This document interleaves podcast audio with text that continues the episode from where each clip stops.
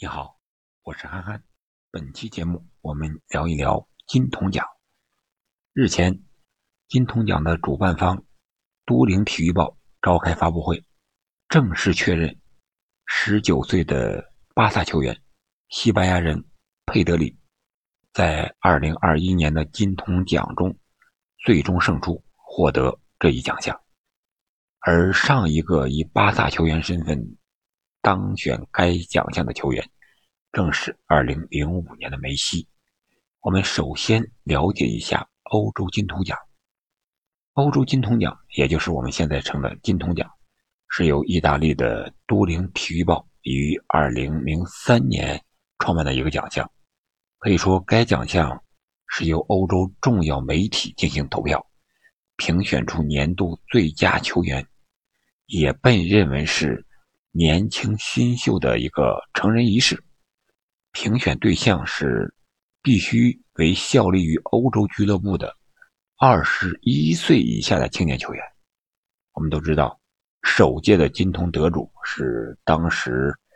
有着“克鲁伊夫二世”之称的荷兰天才范德法特。我们再来说这个佩德里，本赛季也就是二零到二一赛季，佩德里表现是。非常的出色，我们看一看他的出场数据啊。自这个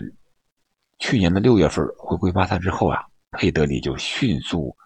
在科曼的手下获得出场机会啊。虽然说科曼已经离开了巴萨的帅位，但是他对佩德里的指导还是非常有成效的。他在这个赛季里代表巴萨是出场五十二场。时间是三千五百二十六分钟，贡献了四球，六个助攻啊！作为一名新秀，一名中场球员，取得这样的数据啊，非常的完美了。可以说，佩德里代表西班牙国家队呢，是出战了二零二零年的欧洲杯全部的六场比赛，共出场是六百二十九分钟，这其中呢，包括了三次的加时赛。他只是在与瑞士的比赛的最后一刻，也就是到了第加时赛的一百一十九分钟呢，被换了下来。代表西班牙国奥又出战了这个六场奥运会的比赛，共计是五百五十九分钟，还代表西班牙国家队出战了世界杯的欧洲区的预选赛和友谊赛，一共四场二百一十三分钟。可以说，这个赛季佩德里是一个。最忙的一个盲人了。佩德里除了表现之外，他也是战胜了各路的好手啊，像这个阿德因米、加维啊等等这些个贝利厄姆，但是他胜贝利厄姆还是分数是比较多的呀。他参与投票的四十名欧洲足球资深记者当中。有二十四人都把佩德里放在了选票的一个首位，他最终得分也是达到了三百一十八分，而第二名的英格兰球员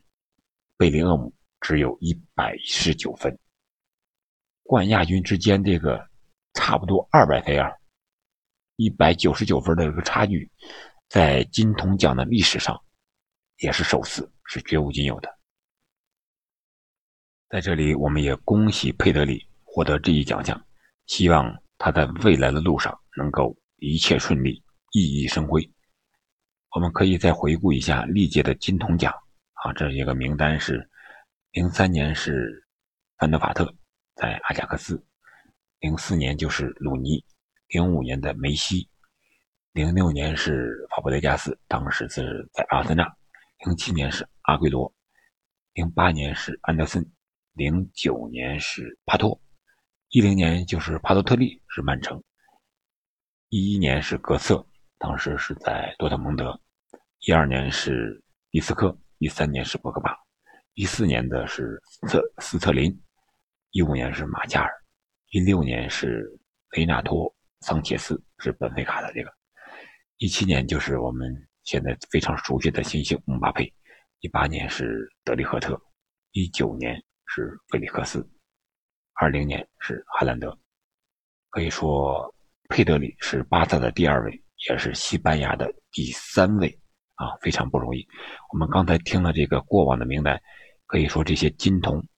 都是未来的希望之星，都是大红大紫的人呀。不不乏这个梅西啊，成为球王的梅西，还有这个鲁尼，还有博格巴，还有这个哈兰德、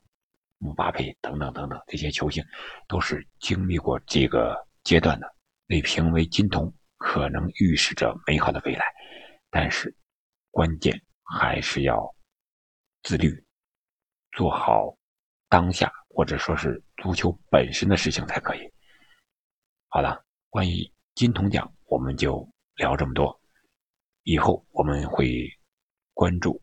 金球奖。好了，本期节目我们就聊这么多，再见。